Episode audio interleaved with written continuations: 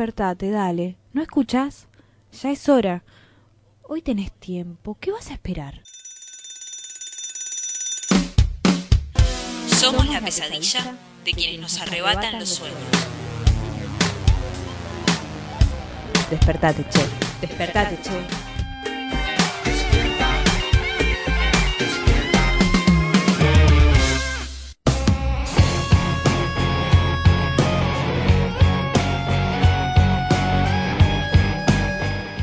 Despertate, che, dale, dale, dale, dale, que ya estamos arrancando acá en Radio Presente. Muy buenos días, ¿cómo andan por ahí del otro lado? Son las 9 y un minuto, así que todavía estás a tiempo para empezar a desperezarte y escucharnos porque el día está hermoso. Creo que venimos dando suerte. Es la segunda semana que estamos acá en el aire y nos vienen acompañando los días soleados, así que por lo menos se siguen sumando los motivos para que acá enchufes a la 94.7 en Radio Presente y con mi compañera Giselle Rivaloff del otro lado nos escuches durante una horita.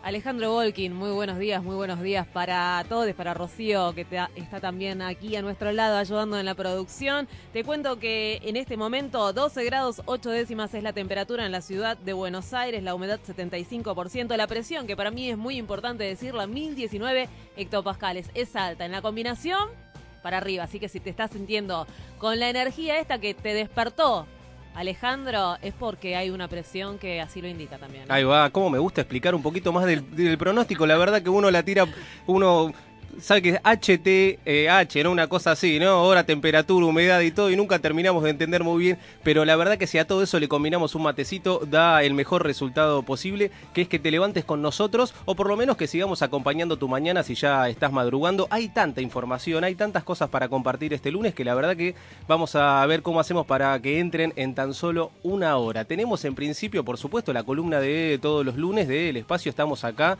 en el Exolín, por el sitio de memoria, uno de los más importantes de la ciudad de Buenos Aires, sin lugar a dudas, histórico y que además viene todos los lunes a contarnos la multiplicidad de actividades y de historias que hay detrás de estas cuatro paredes. Así que hoy los vamos a tener con nosotros y, por supuesto, también tenemos toda la actualidad.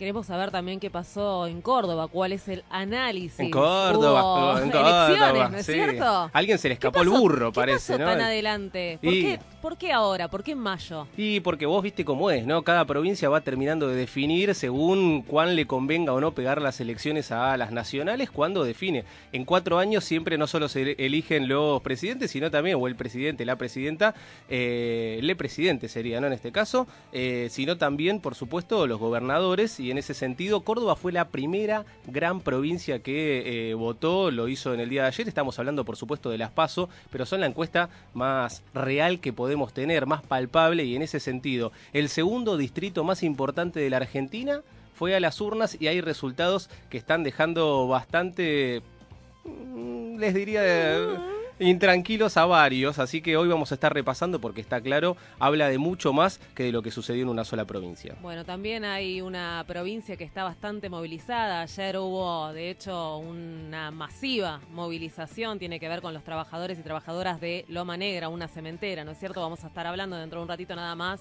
Exactamente, marcha de antorchas ayer. Hay un pueblo que está resistiendo a el ajuste de una empresa, a los despidos, y hablamos de un pueblo chico, ¿no? Pueblo chico, historia grande, así ellos mismos se y algo de eso es lo que están escribiendo y queremos compartir con ustedes. Así que son ejemplos que me parece que también de alguna manera marcan hacia dónde eh, puede ser una salida que no sea con el ajuste de los laburantes. Y una escuela, un colegio vecino, un colegio secundario que tiene que ver con el arte, que estamos muy conectados acá desde Radio Presente, vamos siguiendo toda esta historia de traslado, de bueno, un montón de reclamos que vienen haciendo los estudiantes y toda la comunidad educativa. Y bueno, hay novedades también vamos a estar hablando de eso, entre un montón de otras cosas que van a estar sucediendo. ¿Te parece, Ale, que empecemos con las movilizaciones que se van a estar dando en el día de hoy, que son muchas? Por favor, necesito saber porque eh, ponete las zapatillas primero que nada y salí a la calle que es lo más importante.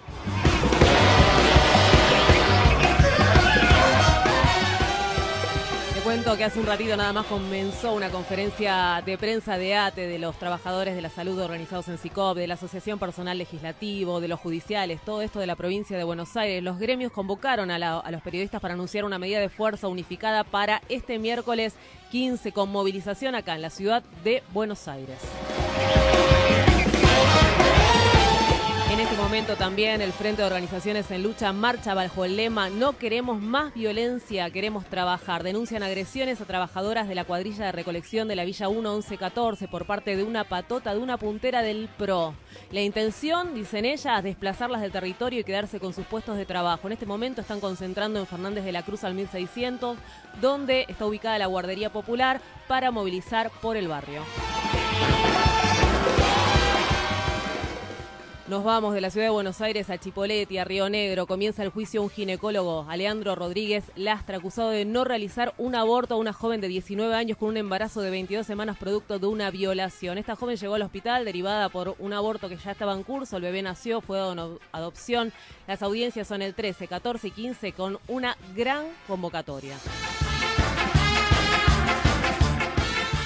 Dentro de un rato nada más, conferencia de prensa de docentes universitarios ante la falta de respuestas satisfactorias por parte del gobierno al reclamo salarial de los docentes universitarios. Conado Histórica anunció un paro para de 48 horas. Comienza el jueves hasta el día viernes con marchas en todo el país. Acá en Ciudad de Buenos Aires, del Congreso a Plaza de Mayo, esto va a ser el día jueves.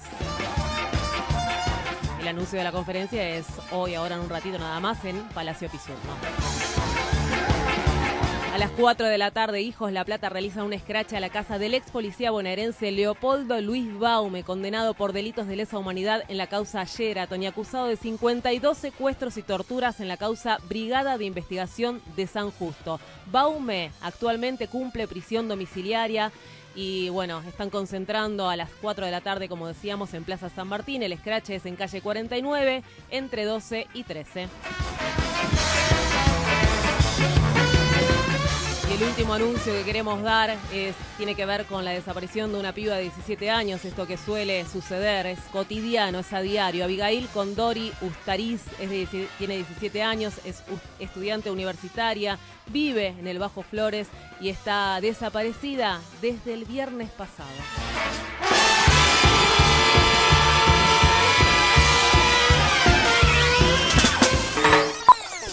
No vas a poder enchupar, sintonizar ni echarte para atrás. No podrás estar enganchado por la escuelita y lanzarte por las telas en los comerciales porque la revolución no se televisará. La revolución no será patrocinada por Xerox en cuatro partes sin comerciales. La revolución no te mostrará fotos de Fox sonando una trompeta, lidiando una carga por parte de López Obrador, ahumada, el niño verde para escuchar discos de Molotov confiscados de un santuario de Tepito. La revolución no se televisará.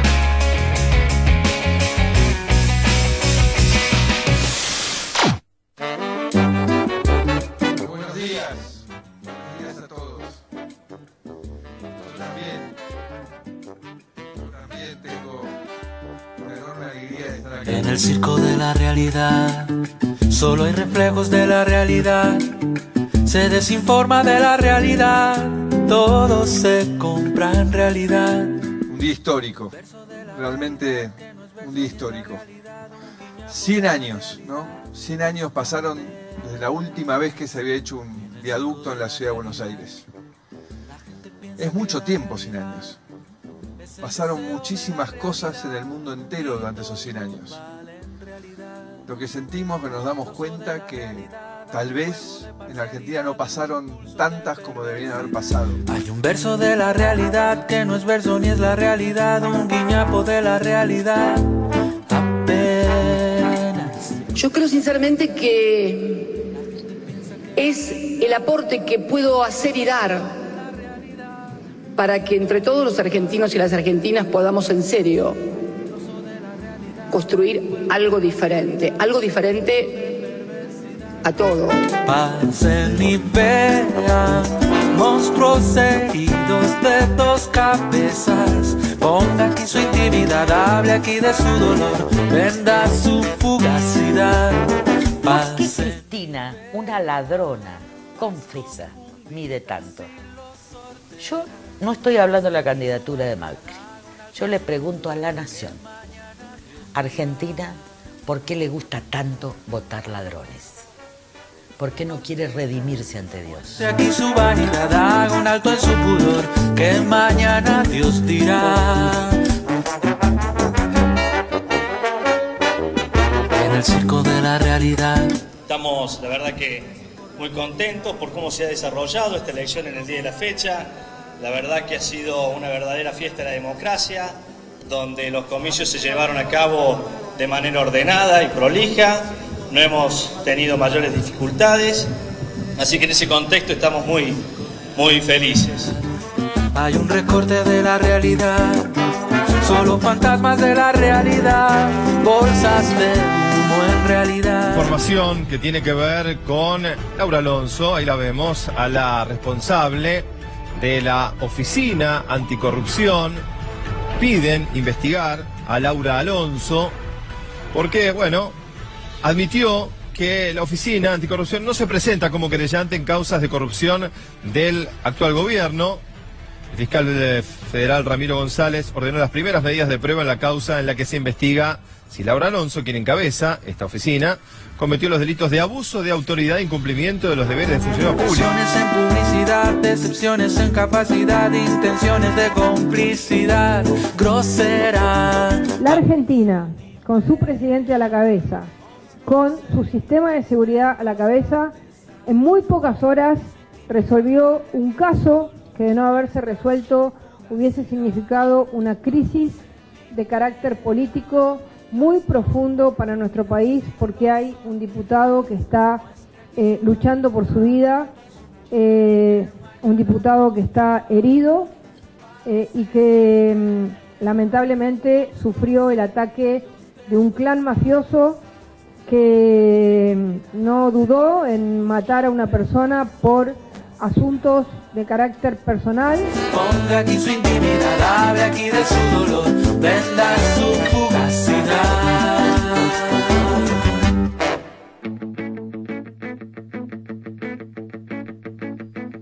Poquito de lo que pasó el fin de semana, si preferiste dormir un ratito más y bueno, te hacemos una breve síntesis. Por supuesto que ahí teníamos de todo, ¿no? Dando vueltas. Teníamos a los principales personajes mediáticos, ¿no? Ahí estaba Carrió hablando un poquito, estaba Mauricio ¿Cómo Macri. mediática? Mediática es una política, mediática no es, no sé, quién decirte.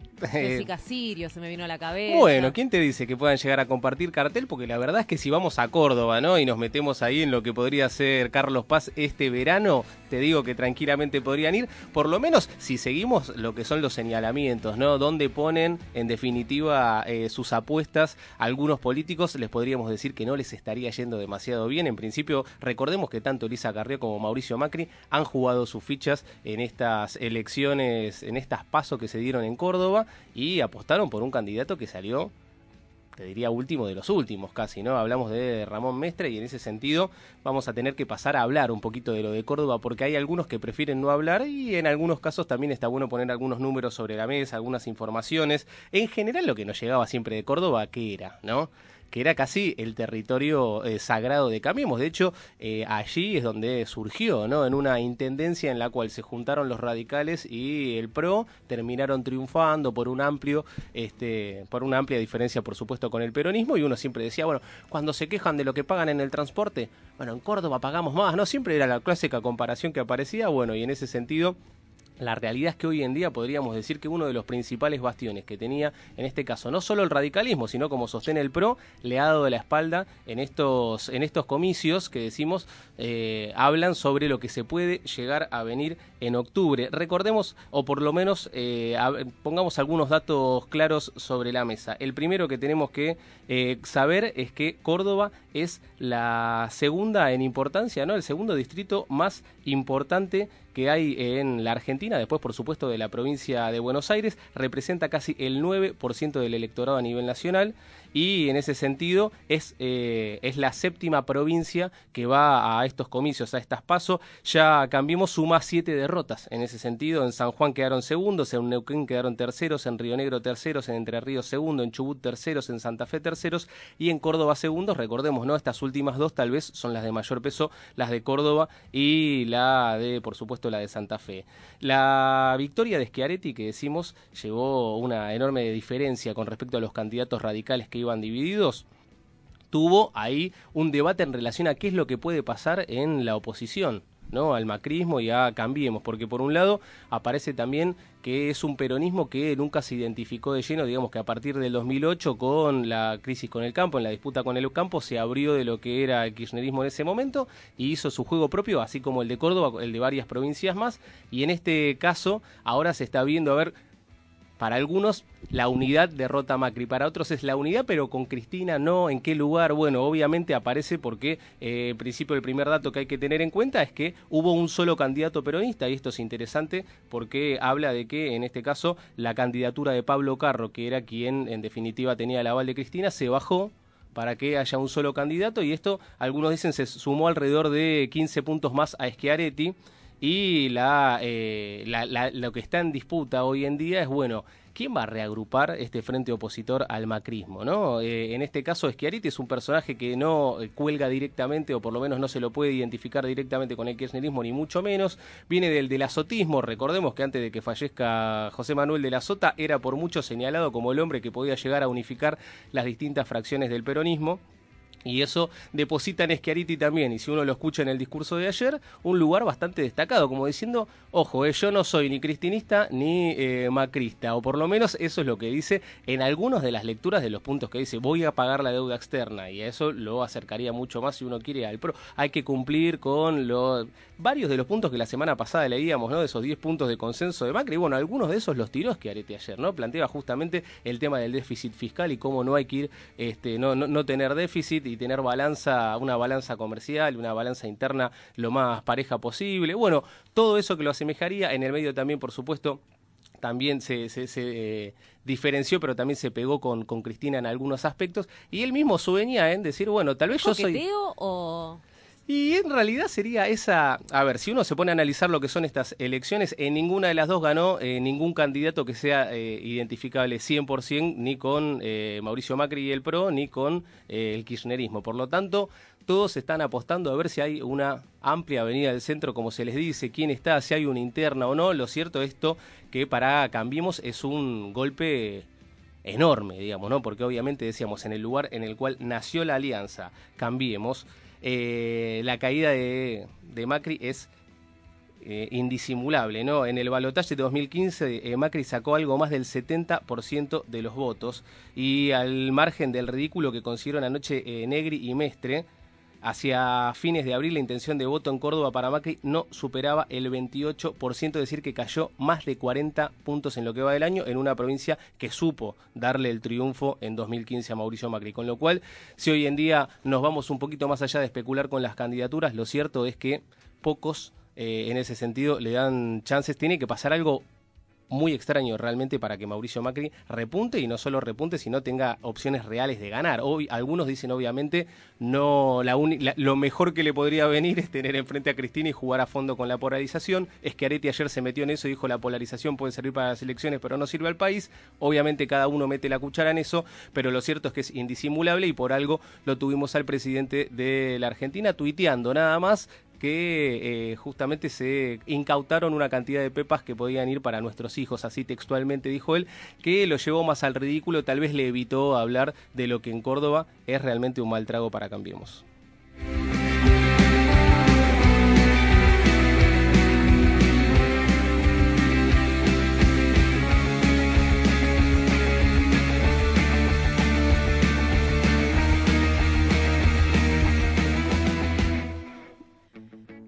9 de la mañana, 20 minutos. Prometimos hablar de los trabajadores, las trabajadoras de Loma Negra, ir ahí a la provincia de Buenos Aires, donde en el día de ayer se dio una gran movilización, una marcha de antorchas. Eh, hablar de Loma Negra hoy en día es hablar un poco sobre todo de lo que está pasando en Barker. ¿no? Ahora eh, vamos a comentar un poquito más, pero Barker es un pueblo provincia de Buenos Aires a 100 kilómetros desde Tandil. 1.249, si no me equivoco, habitantes indica el último censo. Y en ese sentido hay 330 que trabajan en la planta de Loma Negra. Es decir, como pasa en un montón de eh, pueblos, localidades, de provincias, de barrios, acá también. Industrias que estructuran, en definitiva, lo que es la vida de un pueblo. Industrias que, como Loma Negra, digo, uno ya se pone a pensar y lo primero que se te viene a la cabeza es los Fortabat. Tiene más de 90 años, cambió de dueño, pero pareciera que sus prácticas siguen siendo las mismas. Desde hace un mes por lo menos viene amenazando con eh, despedir y lo concretó la semana pasada lo que tal vez nos esperaba era la reacción popular que eso generó y por eso estamos en comunicación con Martín Isasmendi, que es secretario general del gremio de los trabajadores mineros de AOMA, para que nos cuente un poquito lo que se está viviendo hoy en día en Barker. Muy buenos días, Martín, ¿cómo estás? Alejandro y Giselle, te saludamos desde acá.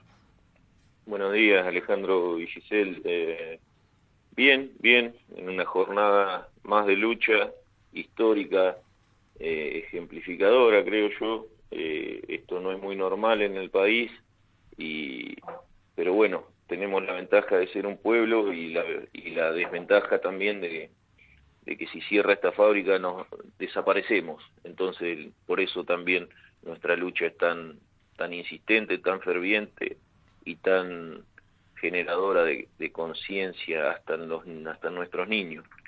Eh, vamos por partes. Contanos un poquito qué es Loma Negra eh, para Barker. Mira, Loma Negra, para que la audiencia se dé cuenta, hizo el pueblo. Barker era una estación ferroviaria de apenas cinco o seis casas en los años 40, cuando la empresa decide hacer una fábrica en, nuestro, en nuestra región acá, construye eh, el pueblo que se llama Villacacique, somos dos pueblitos, Villacacique y Barker, uno pegado al lado del otro, estamos distanciados por cuatro kilómetros nomás, en definitiva somos un solo pueblo, somos todos vecinos, nos identificamos más con el nombre de Barker, se llama Barker y sus villas, para que vos te des una idea. Loma Negra hizo, hizo el pueblo y amplió todo lo que es Barker. Eh, en definitiva somos la, ambas localidades, entre ambas localidades te escuchaba yo que decías mil y pico, no somos alrededor de seis mil eh, habitantes entre las dos localidades y somos localidades que sufrimos ya en el 2001 el cierre de, de Loma Negra y ese cierre quedó marcado a fuego en toda nuestra identidad. Todos nosotros, o la gran mayoría de los trabajadores de la planta somos nativos de acá y somos hijos de obreros que sufrieron el 2001. Nosotros mismos como jóvenes y como, y como niños sufrimos lo que fue el 2001 de diferentes maneras.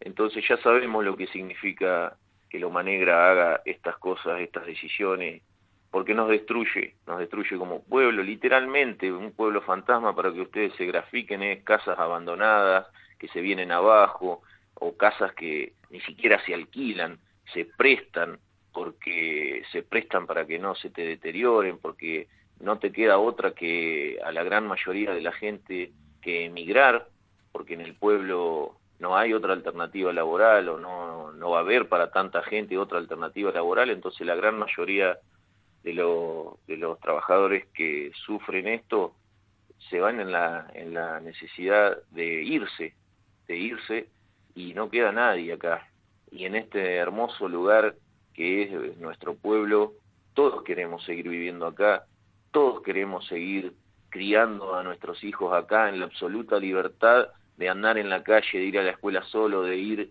a un complejo polideportivo hermoso que tenemos acá solos, eh, en la absoluta libertad de irse a pescar al arroyo, de ir a hacer lo que cada uno quiere, los niños. Es una infancia súper feliz, súper libre y es lo que lo que hace que, al, que nosotros querramos seguir viviendo en nuestro pueblo. Martín. Y de eso se trata. Martín, si uno se mete hoy en día a la página de Loma Negra, te plantea que es la empresa líder en la producción y comercialización de cemento en la Argentina, que son protagonistas de la construcción. En general, si uno revisa también los balances y las noticias que aparecen dando vueltas, en ningún momento se está hablando de crisis, y menos del cemento, digo, ¿no? O sea, hay algo que en general avanza siempre es la construcción acá en la Argentina, y en ese sentido, ¿cómo se justifica? ¿Qué excusa dan para avanzar con esta medida en en Barker? En un primer momento decían que era que había una crisis, eh, nosotros lo desenmascaramos absolutamente a eso, eso son totalmente mentiras, ellos mismos publican sus estadísticas en la Asociación de Fabricantes de Cemento Portland, que es la cámara empresaria de ellos, con una sigla que es AFCP, ahí están las estadísticas, no solo ellos dependen de la construcción, de los indicadores de la construcción, porque los indicadores de la construcción muy posiblemente estén eh, la obra privada, pero siempre hay obra pública, siempre hay venta de cemento por otro lado y por ahí en Argentina cae un poco la construcción, pero no cae en la misma medida el cemento. El cemento está muy cerca de los valores récord históricos. El verdadero argumento, va, no, ni siquiera lo han planteado ellos, la verdad, el verdadero motivo que, que tienen para llevar adelante esto es justamente una inversión que ellos están haciendo en la ciudad de Olavarría de 350 millones de dólares, construyendo una fábrica nueva eh, que genera muy poca mano de obra y hasta hace muy poco tiempo estuvo el presidente eh, en esa en esa obra, en esa fábrica que están construyendo, anunciando justamente el presidente que el cemento estaba eh, en un buen momento, en, creo que el presidente fue en marzo y febrero había sido el mejor febrero de toda la historia de la venta de cemento y lo estaba anunciando desde esa obra que está construyendo Loma Negra en Olavarría y lo que por ahí los medios se olvidan de comentar es que esa obra que están construyendo en Olavarría genera más perjuicio que beneficios esa obra que están construyendo ahí en Olavarría va a destruir a Barker y a Villacacique, o pretende destruir a Barker y a Villacacique eh, con, con, la decisión de Loma Negra. Ya está cerrando una fábrica de Sierras Vallas, que eso tampoco nadie te lo cuenta, que es una localidad ahí cercana a Olavarría. Puede llegar a producir desastres en otras plantas de Loma Negra, nada más que ahora no lo dicen ellos, pero el día que eso entre en funcionamiento, acordate lo que te digo yo, van a ir a buscar alguna otra planta de loma negra para ir a destruirla o para ir a, sacarle los trabajadores. Y de eso no, no lo informa nadie. Esa es la verdadera decisión, esa es la verdad, el verdadero motivo, perdón, que tiene Loma Negra para, para dejar a Barker eh, destruido. Buen día, Martín. ¿De cuántos despidos se está hablando y también quiénes son los responsables si tenemos que poner nombres propios? Despidos, eh, ahora me estaban informando, medio extraoficialmente, de que hay más de 99. Ellos iniciaron un procedimiento similar a lo que sería un procedimiento preventivo de crisis en donde informaron que iban a despedir 99 trabajadores. Eh, el día viernes comenzaron a llegar los telegramas, no los terminaron de repartir porque es imposible para el correo, imagínate nuestro pueblo, ni siquiera tenemos, una estafeta del correo argentino en donde trabaja una sola vecina, una sola vecina. Pero como no lo mandaron por correo argentino, lo mandan por OCA y la gente de OCA tiene que venir desde la ciudad de Tandil a, a repartir los telegramas. Y tiene que ir casa por casa. Imagínate vos que tiene que repartir 99 y no le da el tiempo, así que no ni siquiera los, terminaron de repartir. Eh, ahora, hoy llegaron 33 más, por lo que me dice la gente del correo de manera extraoficial, así que aparentemente han mandado los telegramas para todos los trabajadores de la planta, eh, y, y, lo que tampoco nadie dice es que si no hay trabajadores de Loma Negra, obviamente no va a quedar ni un solo trabajador tercerizado, que son otros 120 trabajadores, así que esta fábrica, esta empresa pretende a través de su CEO, Sergio Feifman, o a través de su superintendente de recursos humanos, Damián Caniglia, o a través del, líder de recursos humanos de nuestra planta, Pablo Tayana, eh, pretenden eh, sacarse de encima a todos los trabajadores de un modo cruel, de un modo insensible, sin medir las consecuencias sociales, catastróficas que tendría esta decisión. Y bueno, ahí nosotros tenemos ya eh, programadas dos audiencias el día martes y el día jueves en la ciudad de La Plata con el propio ministro de, Trabajo de la provincia de Buenos Aires y iremos a esas audiencias con la expectativa de que de que podamos revertir esta decisión, de que alguien desde las esferas del gobierno le exija alguna explicación a esta empresa que no está en crisis y pretende hacer semejante cosa y que deje de ser normal en la Argentina que se cierren las empresas, que deje de ser normal eso. Hay que luchar para que eso no suceda, hay que resistir, no hay que aceptar que, que se nos cierren las industrias, hay que buscar otro tipo de alternativa y hay que exigirle a las autoridades gubernamentales que tomen intervención, que frenen estas situaciones, eh, y más en, nuestra, en nuestro caso que esta gente no está en crisis. Así que hay que luchar, hay que defender los puestos de trabajo y nosotros lo vamos a hacer incluso si nos despiden, incluso si el ministerio no puede hacer nada o no quiere hacer nada, nosotros mismos, con todo el pueblo de Villa Cacique y Barker, vamos a seguir luchando todo lo que haga falta, todo lo que haga falta. Y en algún momento vamos a revertir esta situación y si no es así, que Loma Negra se vaya, que Loma Negra se vaya de nuestro pueblo, que venda esa fábrica, la expropiaremos, no sé qué haremos, no sé, porque estamos lejos de eso todavía, pero vamos a luchar para que esto no nos vuelva a pasar y si a la empresa no le sirve Barker, que se vaya, de. Martín, hablando de eso, la última, y creo que algo venías ahí desarrollando, digo, contabas la situación del 2001 y en ese sentido, ¿qué pasó en 2001 brevemente y sobre todo qué aprendizaje hicieron ustedes como pueblo? En el 2001 pasó exactamente lo que ellos quieren que pase ahora. Vinieron a ofrecer como solución los traslados de los trabajadores hacia otras fábricas, las mal llamadas prejubilaciones, que son despidos encubiertos, ¿no? Son despidos en cuotas. Te pago el sueldo hasta que cumplas la edad jubilatoria eh, y después te jubilás.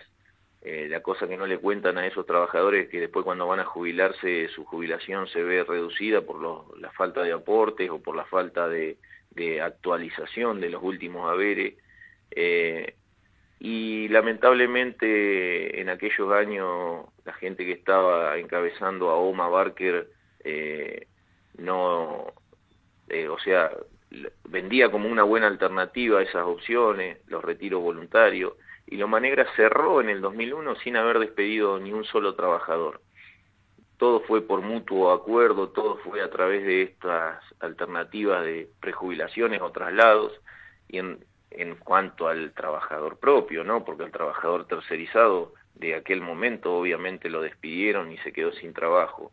Eh, hoy la empresa pretende hacer lo mismo, hace lo mismo hace años, en todos los lugares a donde a donde tiene empresas, donde tiene plantas, hace exactamente lo mismo.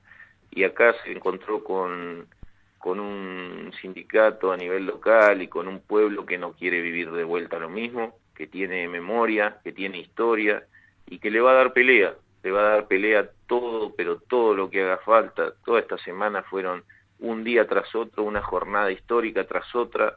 Ayer lo de la marcha de antorchas, el viernes la sesión de consejo deliberante eh, en nuestra sede gremial, cosa que no es normal porque la cabeza del distrito es la ciudad de Benito Juárez y se trasladaron todos los concejales a nuestro pueblo a llevar adelante la sesión de consejo. Eh, una caravana que sería, no sé, 10, 15 kilómetros de auto, que lamentablemente no la pudimos registrar eh, de manera fílmica bien porque llovía, eh, ayer, bueno, la marcha de antorchas, el miércoles una asamblea popular en un gimnasio de la escuela secundaria en donde hubo más de 1.500 personas, eh, en donde se decidieron los pasos a seguir. Eh, la verdad que jornadas que, que no son normales, que, que, pero que nuestro pueblo está dando eh, la, la, mayor pelea que, que pueda dar y la va a seguir dando todo lo que haga falta para que para que la empresa esta no pueda hacer lo que, lo que pretende. Martín, te agradecemos muchísimo la comunicación y por supuesto estaremos siguiendo muy atentamente lo que suceda ahí. Muchas gracias a ustedes por, por difundir, eh, nos sirve, nos sirve un montonazo y bueno, cualquier cosa, si quieren seguir por las redes sociales, hay unos trabajadores que hicieron una página de Facebook que se llama Pueblo Chico, Historia Grande, ahí van a tener eh, registro de todo lo que viene sucediendo acá. Gracias. Muchas gracias. A vos, Martín. Estábamos en comunicación con Martín Sasmendi, secretario general de AOMA, que es el gremio de los trabajadores mineros. Lo que está sucediendo en Barker, un pueblo chico que está trazando, está escribiendo una historia grande y una historia que, decimos, nos permite también vislumbrar un futuro un poquito más luminoso, ¿no? De lo que está sucediendo, o por lo menos de dar pelea, que me parece que es lo fundamental.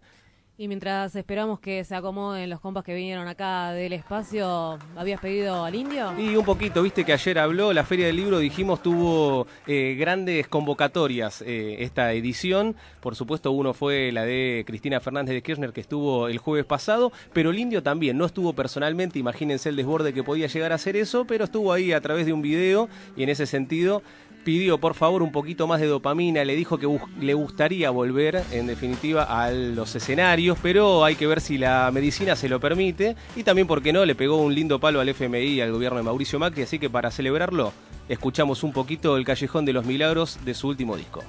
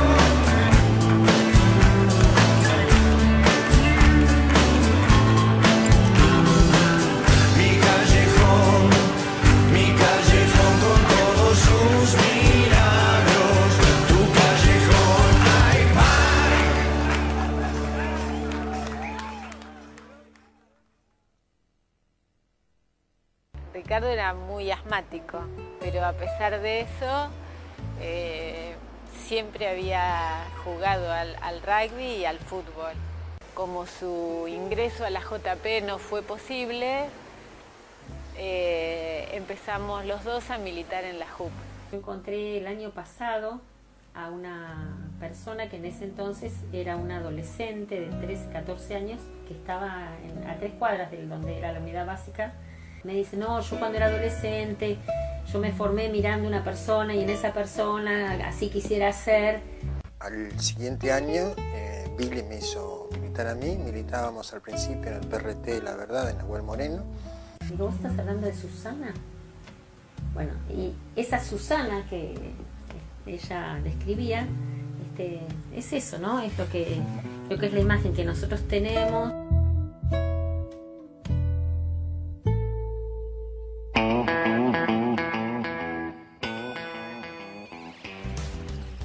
Como cada lunes vamos a estar compartiendo algo de este espacio del ex centro clandestino de detención, tortura y exterminio Olimpo. Hoy estamos con Kini Fernández del área de investigación y Juan Arasi del área educativa. Bienvenidos, ¿cómo están?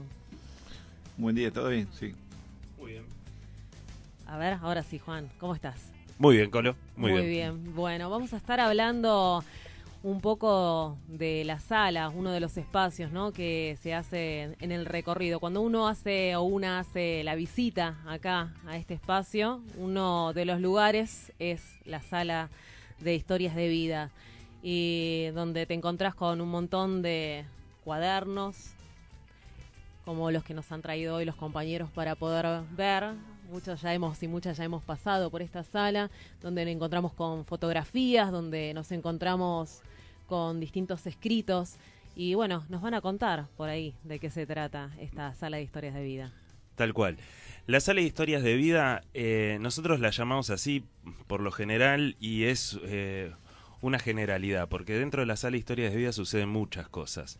Por un lado, eh, es un lugar que nosotros usamos para dar talleres, es un lugar eh, que alberga fotos de los compañeros y compañeras detenidos desaparecidos, es un lugar que tiene también em, objetos que hacían a la militancia, una máquina de escribir, una plastificadora.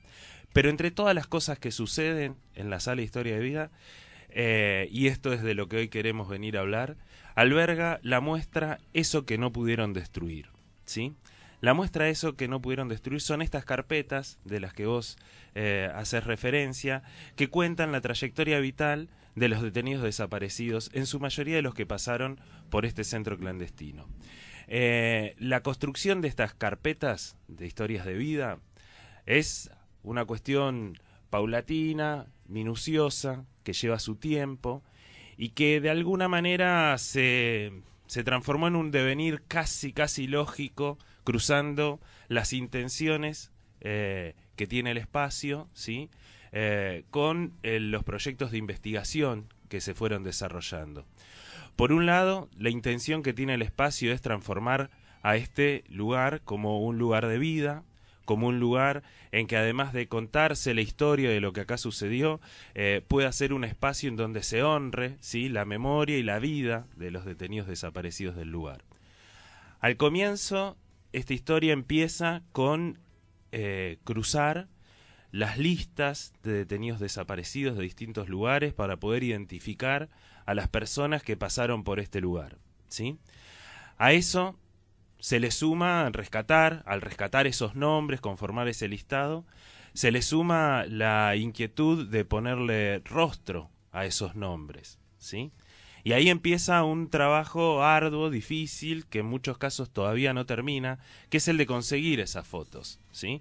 Es el de conseguir esas imágenes que puedan darnos una idea, no solamente de sus rasgos, ¿sí? Sino tal vez de una mirada, de un posicionamiento, algunas de esas fotos son fotos carnet, fotos del documento, las fotos que muchas veces acompañaron las denuncias que los familiares hicieron. Y en otros casos son fotos más familiares, más íntimas. Son un recorte de esas fotos en donde quien se recorta es la persona detenida desaparecida de su grupo de estudios, de su grupo de pertenencia, ¿sí? Cuando uno tiene los nombres y tiene las fotos, empieza a rellenarlo con los apodos, los sobrenombres, las fechas de caída. Y a partir de ahí, uno tiene una serie de datos duros, ¿sí? De datos, sin faltar el respeto, fríos. Pero cuando con el equipo de investigación, y acá está Kini al lado mío, se empieza el trabajo de las entrevistas, uno empieza ahí a armar una especie de rompecabezas, un mosaico que va dando cuenta de las diferentes dimensiones que tenía esa persona y que no se agotan, no están todas contenidas en el nombre, en el apodo, en la foto, ni mucho menos en la fecha de caída, que es la irrupción de esa trayectoria vital de sus círculos de pertenencia. Entonces cuando uno empieza las entrevistas, empieza a, recolectar diferentes dimensiones que en algunos casos tal vez sean insospechadas para otra de las fuentes. Quiero decir, lo que uno recoge entrevistando a los compañeros de trabajo, tal vez no es lo mismo que recoge entrevistando a la familia, ¿sí? O a los compañeros del club o del colegio secundario. Uno a veces en las entrevistas con eh, los compañeros del colegio secundario empieza a ver embriones, ¿sí? De lo que después sería esa persona, cómo se comportaba, ¿sí? Cuál era su proyecto de mundo. Y a veces, tal vez eso empieza mucho antes, tal vez eso empieza eh, en la casa, en un cumpleaños, en una actitud que revela esa persona, una trayectoria que luego va a ir increyendo, ¿sí? Por eso las entrevistas lo que nos traen no solamente es a esa persona en su particularidad, que lo hace ser quien es, sino también que nos revela una mirada acerca de el amor, la amistad, la justicia, ¿sí? Un posicionamiento frente a la desigualdad, sueños, proyectos, qué es lo que querían hacer con esto, ¿sí? Entonces, lo que nos revela es una forma de habitar el mundo, Una forma de vivir la vida. Esa forma de vivir la vida es lo que da nombre a la sala de historias de vida, esta muestra, que es eso que no pudieron destruir. ¿Quiénes querían destruir? ¿Qué querían destruir? El terrorismo de Estado, básicamente lo que trató fue hacer un profundo corte, ¿sí? Entre ese proyecto de vida, entre esas actitudes, entre esa forma de habitar el mundo, ¿sí? Y el proyecto que, en base al terror, quisieron, bueno, imponernos, ¿no? Imponer la, la ideología del opresor frente a toda la sociedad. Pero ya vengo hablando mucho de las entrevistas y lo tengo aquí ni al lado, así que ya me da vergüenza. Bueno, para agregar a lo que viene diciendo Juan, digamos, la investigación o el trabajo de reponer las biografías de los compañeros que han pasado por el Olimpo o, o algunos que no han pasado por acá, eh, es una decisión política. Eh, y es una decisión política porque nosotros cuando vamos a buscar o abrimos esa ventanita de las historias que nosotros queremos contar, queremos contar determinadas historias vinculadas a esas personas. Eh, queremos contar cómo ellos veían el mundo, cómo trataban de influir o ser protagonistas del mundo que les tocó. Y, y nada, es como que uno abre una ventana y se asoma a un paisaje muy complejo, eh, de hace 40 años, de otro país, de otra, de otra conformación de las personas, si se quiere. Y, y nada, y después nosotros invitamos a que se asomen a la ventana a gente que no necesariamente está cercana a esa historia.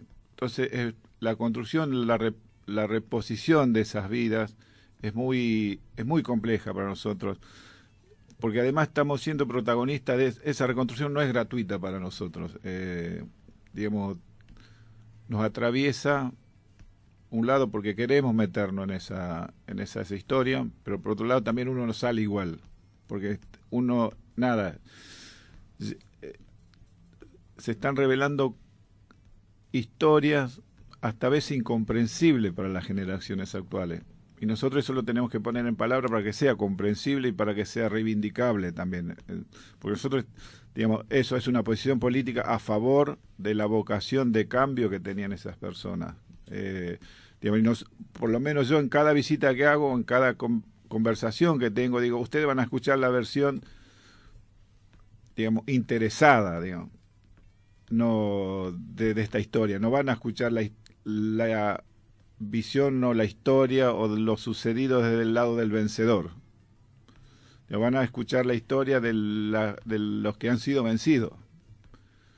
Eh, entonces eso también tiene que ver en la manera y en la decisión política de construir esa historia que se reflejan en estas carpetas de historia de vida que están en la sala de la, de la que hablaba Juan. Me, eh, perdón, Kini, me quedé en un punto cuando hablas de incomprensible ahora, me, me, me, detuve ahí. ¿De qué hablas cuando hablas de la incomprensión ahora? Y había, yo creo, prácticas, o se ponían en práctica valores,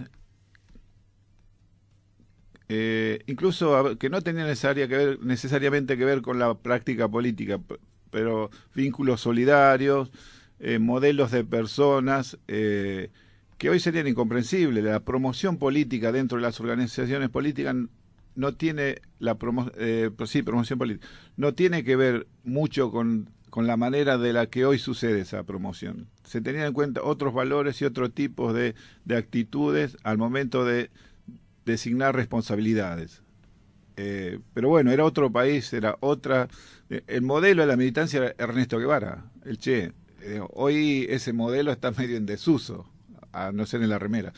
Pero bueno, a eso, a ese tipo. Perdón, y cuando se genera entonces este, estos encuentros y estos recorridos con una generación que, por ejemplo, en mi caso no vivimos directamente eso, ¿con qué te encontrás vos?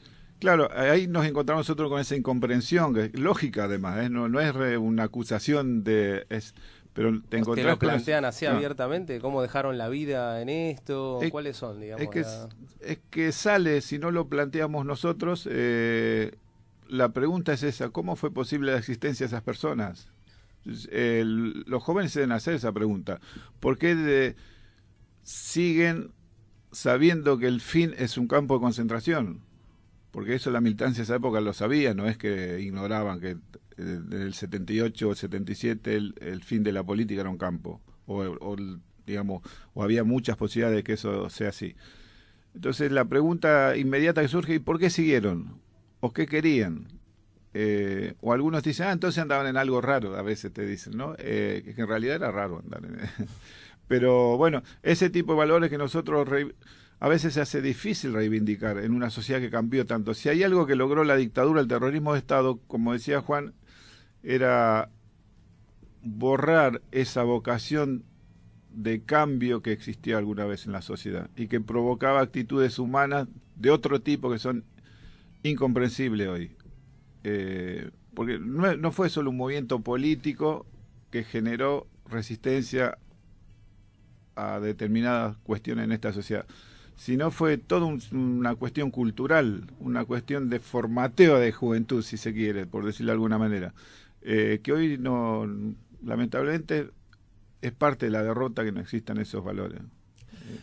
A la vez de esto que, dice Kini, de la incomprensión, que, que es un dato y es real, eh, está bueno rescatar que por eso mismo se hace esta muestra, ¿sí? Se conforman las entrevistas, se intenta rearmar este rompecabezas, ¿sí?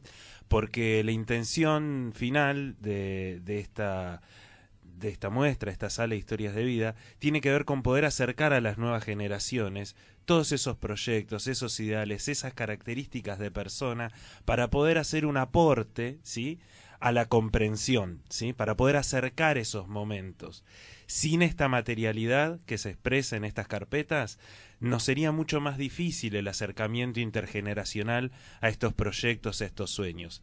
Si nosotros nos situamos en el momento de la visita a la sala de historias de vida y esta muestra, eh, dentro de lo que es la visita al espacio Olimpo, nosotros vamos a tener que en un primer momento vamos a tener una contextualización histórica, después vamos a tener una recorrida por lo que fue el centro clandestino de detención y vamos a narrar ahí una vida cotidiana y vamos a ir a narrar actos de resistencia.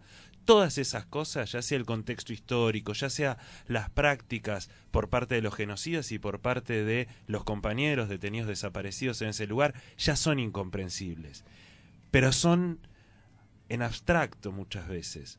Cuando quien hace el recorrido todo, total, puede acercarse a estas carpetas, empieza a darle carnadura, empieza a entrar en una lógica de una persona, de una personalidad, de los valores que decía Kini, y para mí ahí hay un intento de acercamiento intergeneracional, de entender que, o intentar comprender este cambio al que hace referencia Kini. Es un intento, es una propuesta, es un, son trayectorias vitales eh, que se transforman, entre muchas otras cosas, para nosotros, en un dispositivo pedagógico para poder intentar esa sutura, ¿sí? Para poder intentar, de alguna manera, reparar aquello que quisieron destruir y que nosotros, como trabajadores del espacio, y ustedes, como eh, trabajadores y militantes de la comunicación, posicionados, día a día, intentan con su práctica también, ¿no? Este, ejercer.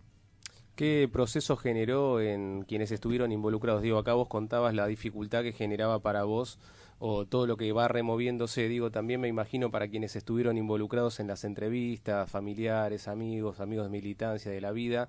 ¿Qué, ¿Qué implica este proceso de reconstrucción de esta vida tan cotidiana? Digo, si uno revisa las carpetas, aparece desde la música que, se, que escuchaban, aparece la letra, ¿no? De puño y letra, aparecen cartas, es- escritos, fotos muy íntimas. Digo, es remover mucho. ¿Qué, ¿Qué proceso se genera en los involucrados? Sí, a mí me parece que en principio estamos investigando sobre personas que vivían en la clandestinidad.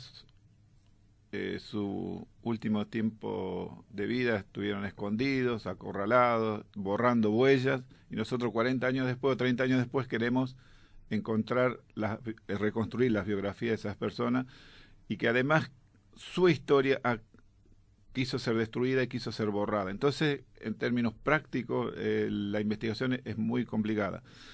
Cuando tenemos acceso a los familiares a a ex compañeros o personas que lo han conocido de cerca, esas personas Yo creo, y esta es una opinión mía, que al final del recorrido es reparador, porque incluso entre ellos hay un intercambio de información y un cruce de información que muchas veces aportan datos que ellos no tenían o que algunas partes tenían y otras partes no las tenían. Entonces, el armado al que llegamos, que no es total, porque es muy dificultoso, como decía antes, eh, tiene, creo que, una función reparadora eh, de reponer historias y conocimientos acerca de la persona y también de reparar un poco eso que termina muy destruido, que es emocionalmente, o no, sé qué nombre ponerle, eh, es muy reparador. Yo creo que tiene un efecto reparador el final del recorrido de la construcción de la biografía, que está materializada, como decía Juan, en una carpeta historia de vida, pero está en muchas y muchas horas de entrevistas audiovisuales que nosotros hacemos. Eh, lo que se ve en la carpeta es apenas una síntesis de mucho material que, que nosotros podemos conseguir que sigue siendo insuficiente para reconstruir realmente la biografía de, de, estos compañeros que pasamos acá. A mí me pasa una cosita viendo a través de la lente de Kini, ¿sí? Ver las entrevistas y ver que las personas, al hablar, también se hablan a sí mismas. No solamente reconstruyen la, anécdota, la historia de, quien falta, sino también reponen ¿sí? su propia vida junto a esa persona. Y ahí muchas veces pasa algo en la mirada de estas personas que cambia, que vos lo ves en los ojos, que se iluminan. Si ustedes pudiesen ver los rostros, las expresiones de estas personas que acabamos de escuchar cuando abrí esta columna, contando lo que contaban, y ahí hay un, hay un reencuentro que es, mágico. Eh, eh, eso es reparador, ¿no? Que creo que dice Kini. Vos ves que ahí los rostros se iluminan, las miradas cambian. Al hablar de ellos, de quienes faltan, también están reponiendo su propia vida junto a ellos. Y eso no, no puede ser menos que reparador, como decía Kini.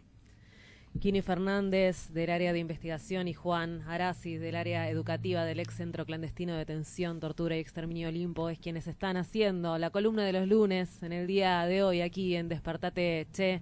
Gracias por contarnos de qué se trata el, la sala de historias de vida y bueno y todas estas historias que bueno no pasa más que, que emocionar que, que te pasen cosas en el cuerpo. Queda abierta la invitación para ustedes y para todos los que escuchan, pueden visitar la sala de historias de vida y la muestra Eso que no pudieron destruir, de lunes a viernes, de 9 a 17 horas, acá en el Predio Limpio, ¿sí? Ramón Falcón, 4250, así que les esperamos. Ale, y así de esta manera nos despedimos, dando paso a escuchando nuestras voces a las compañeras que van a estar de 10 a 11 de la mañana. Nosotros nos despedimos hasta mañana a las 9. Así es, a las 9 acá clavaditos en Radio Presente. Bueno, y nos despedimos con un cordobés, con Juan Iñaki, no podrán jamás callar mi voz.